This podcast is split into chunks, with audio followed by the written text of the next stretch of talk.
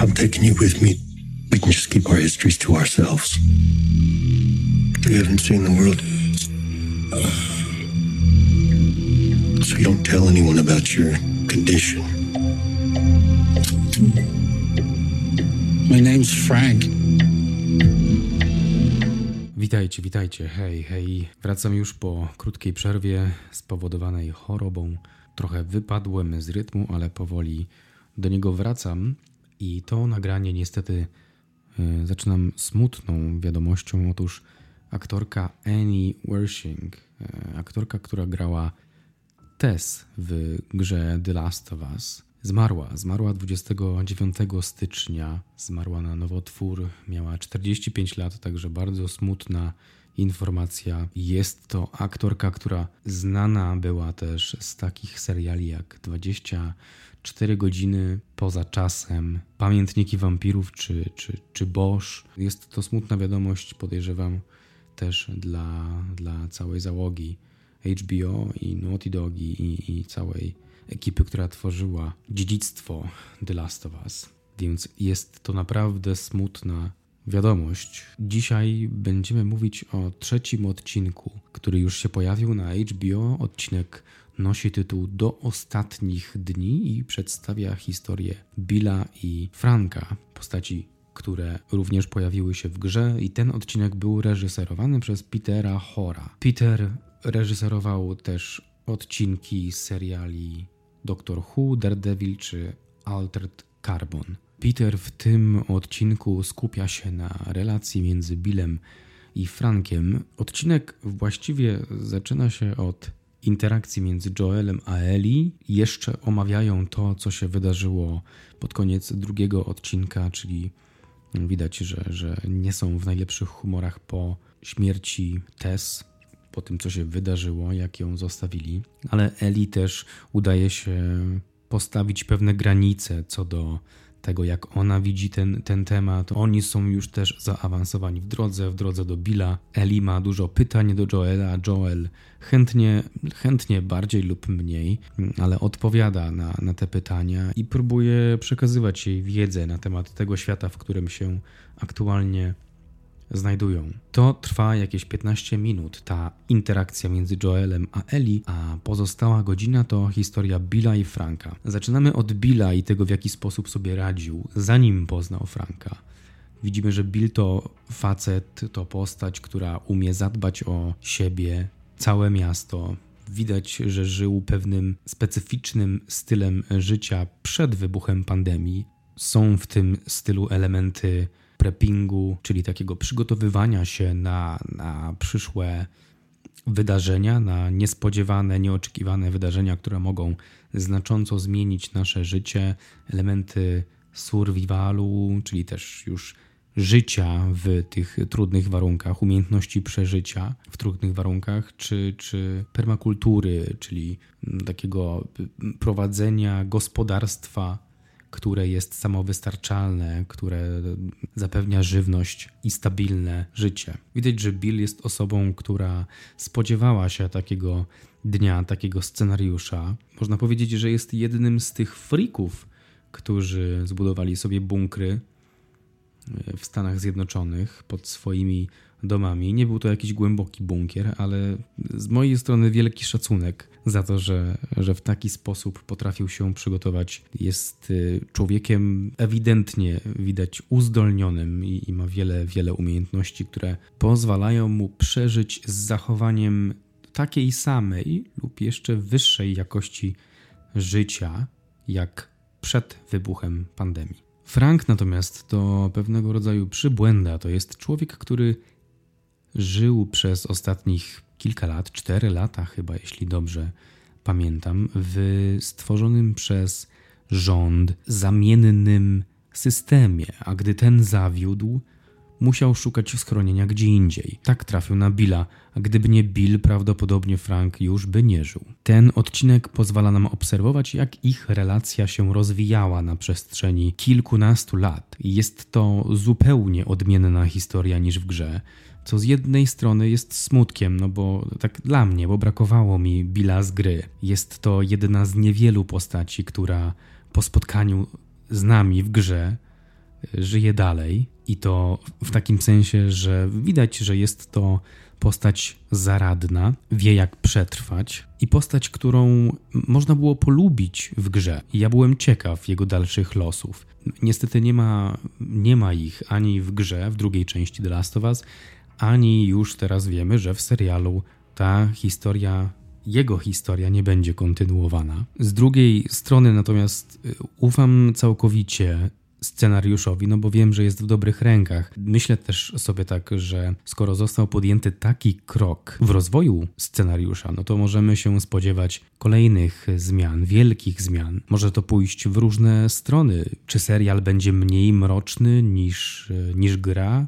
I dostajemy takie romantyczne cudo, żeby trochę uwierzyć w ten świat? Czy twórcy chcą zbudować jeszcze większy balon emocji w nas, który na końcu serialu dramatycznie pęknie? Osobiście uważam, że raczej to drugie, ale poczekajmy, zobaczymy. I mniej więcej tak wygląda budowa odcinka. Jedna piąta to Joel i Ellie, a 4 piąte to Bill i Frank. I przechodząc do krótkiej analizy tego, co widzieliśmy, no to widać, że zaczynają pojawiać się wyraźne różnice między serialem a grą. I nie mówię tutaj o różnicach w scenariuszu, mówię też o takich rozwiązaniach, które budują ten świat. To się może wydawać oczywiste, no bo to są dwa różne media.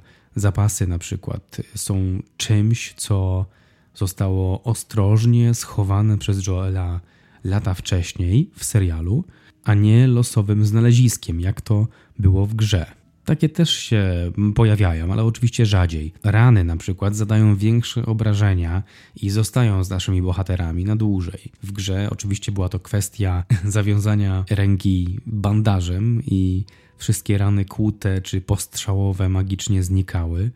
Wiadomo, że w serialu trzeba inaczej do tego podejść. No i tak na przykład widzimy Joela, który w pierwszym odcinku pobił żołnierza na śmierć i jeszcze w trzecim odcinku widzimy jak tę dłoń próbuje wyleczyć. Y, kładzie ją w chłodnym strumieniu, żeby ją schłodzić, żeby szybciej się zagoiła. Widzimy rany Eli na, na bliźnie, widzimy zacięcie na twarzy Joela.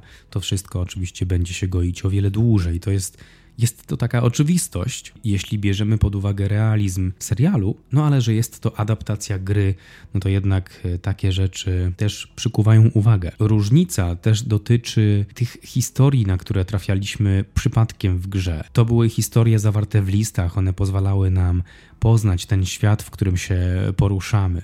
One często leżały na łóżkach, obok bagaży, były to listy pisane przez ludzi, którzy uciekają i nie wiedzą, czy się spotkają po przetransportowaniu do strefy kwarantanny, albo były to historie ludzi, którzy już wiedzieli, że ich koniec jest bliski. W grze musieliśmy się domyślać, bo tu chodziło o historię Joela i Eli i o tą liniowość od punktu A do punktu Z. Mieliśmy cel, musieliśmy tam dojść. W serialu mamy trochę więcej przestrzeni na to. Możemy nadać historii więcej płaszczyzn i to właśnie tutaj widzimy. Mamy przykład Billa i Franka i widać też, jak bardzo twórcy skupiają się na postaciach, jak bardzo ten scenariusz idzie do przodu poprzez postaci. Osobiście wolałbym więcej dynamiki, ale podobało mi się, że pokazują nam, jak pośrodku tego całego chaosu jedna para e, zachowuje w pełni swoje człowieczeństwo, i to jest taki taki, taki moment oddechu. W grze oczywiście Frank i Bill byli parą skłóconą i się nienawidzili.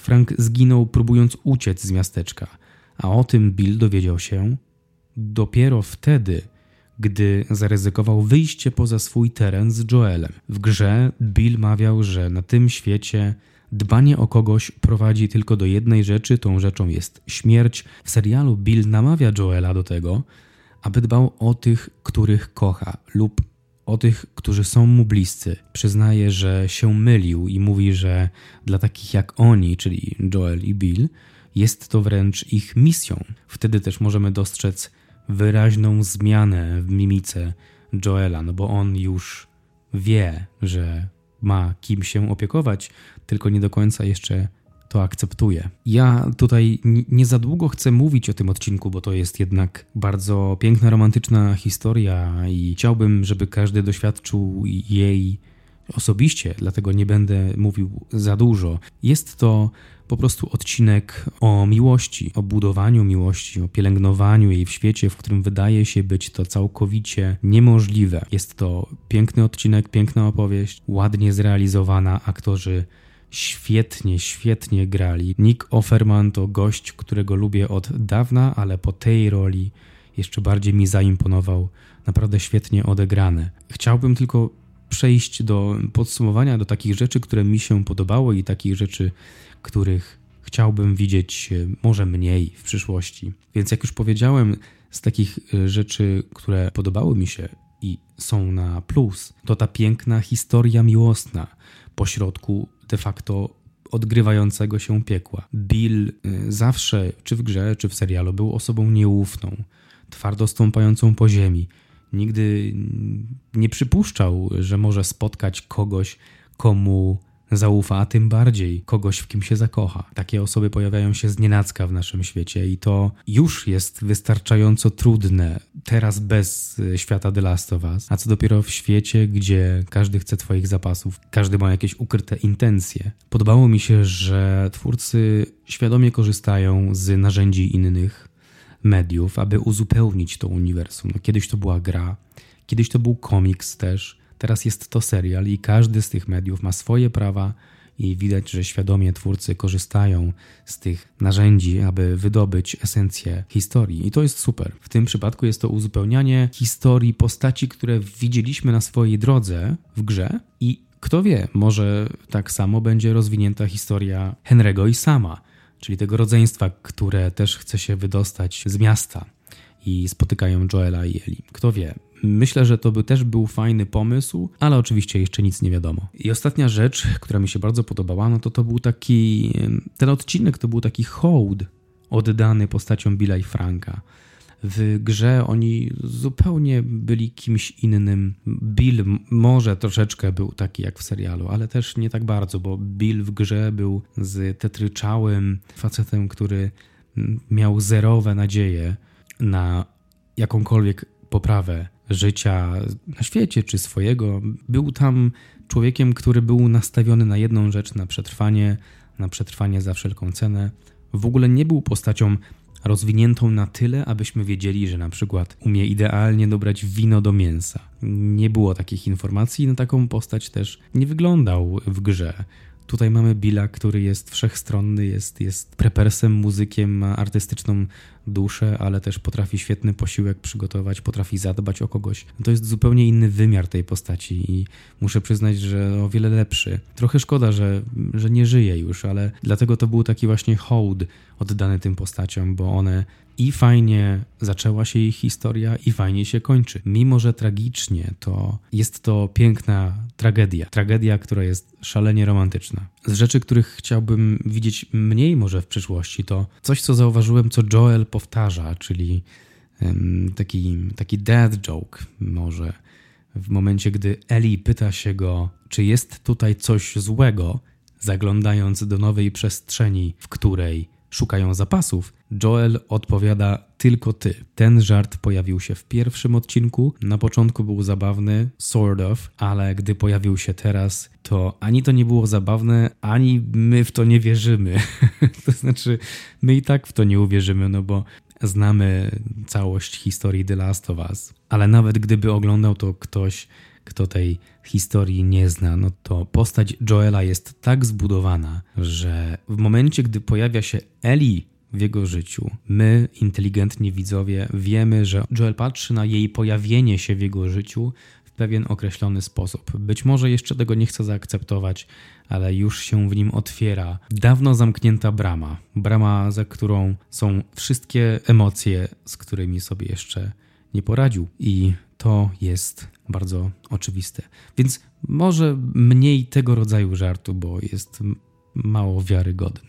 Ale to tylko moje przemyślenia. Następny odcinek, jak zwykle, co poniedziałek u nas. Właściwie co poniedziałek od trzeciej w nocy chyba się pojawia w Polsce, bo na zachodzie w niedzielę się pojawia. Także z tego co zauważyłem w sieci, no to chyba czas start. Jest to widać okazja do, do wyścigu pomiędzy różnymi mediami i i różnymi opiniami. Więc na miejsca gotowi i do usłyszenia w następnym tygodniu. Dzięki za słuchanie.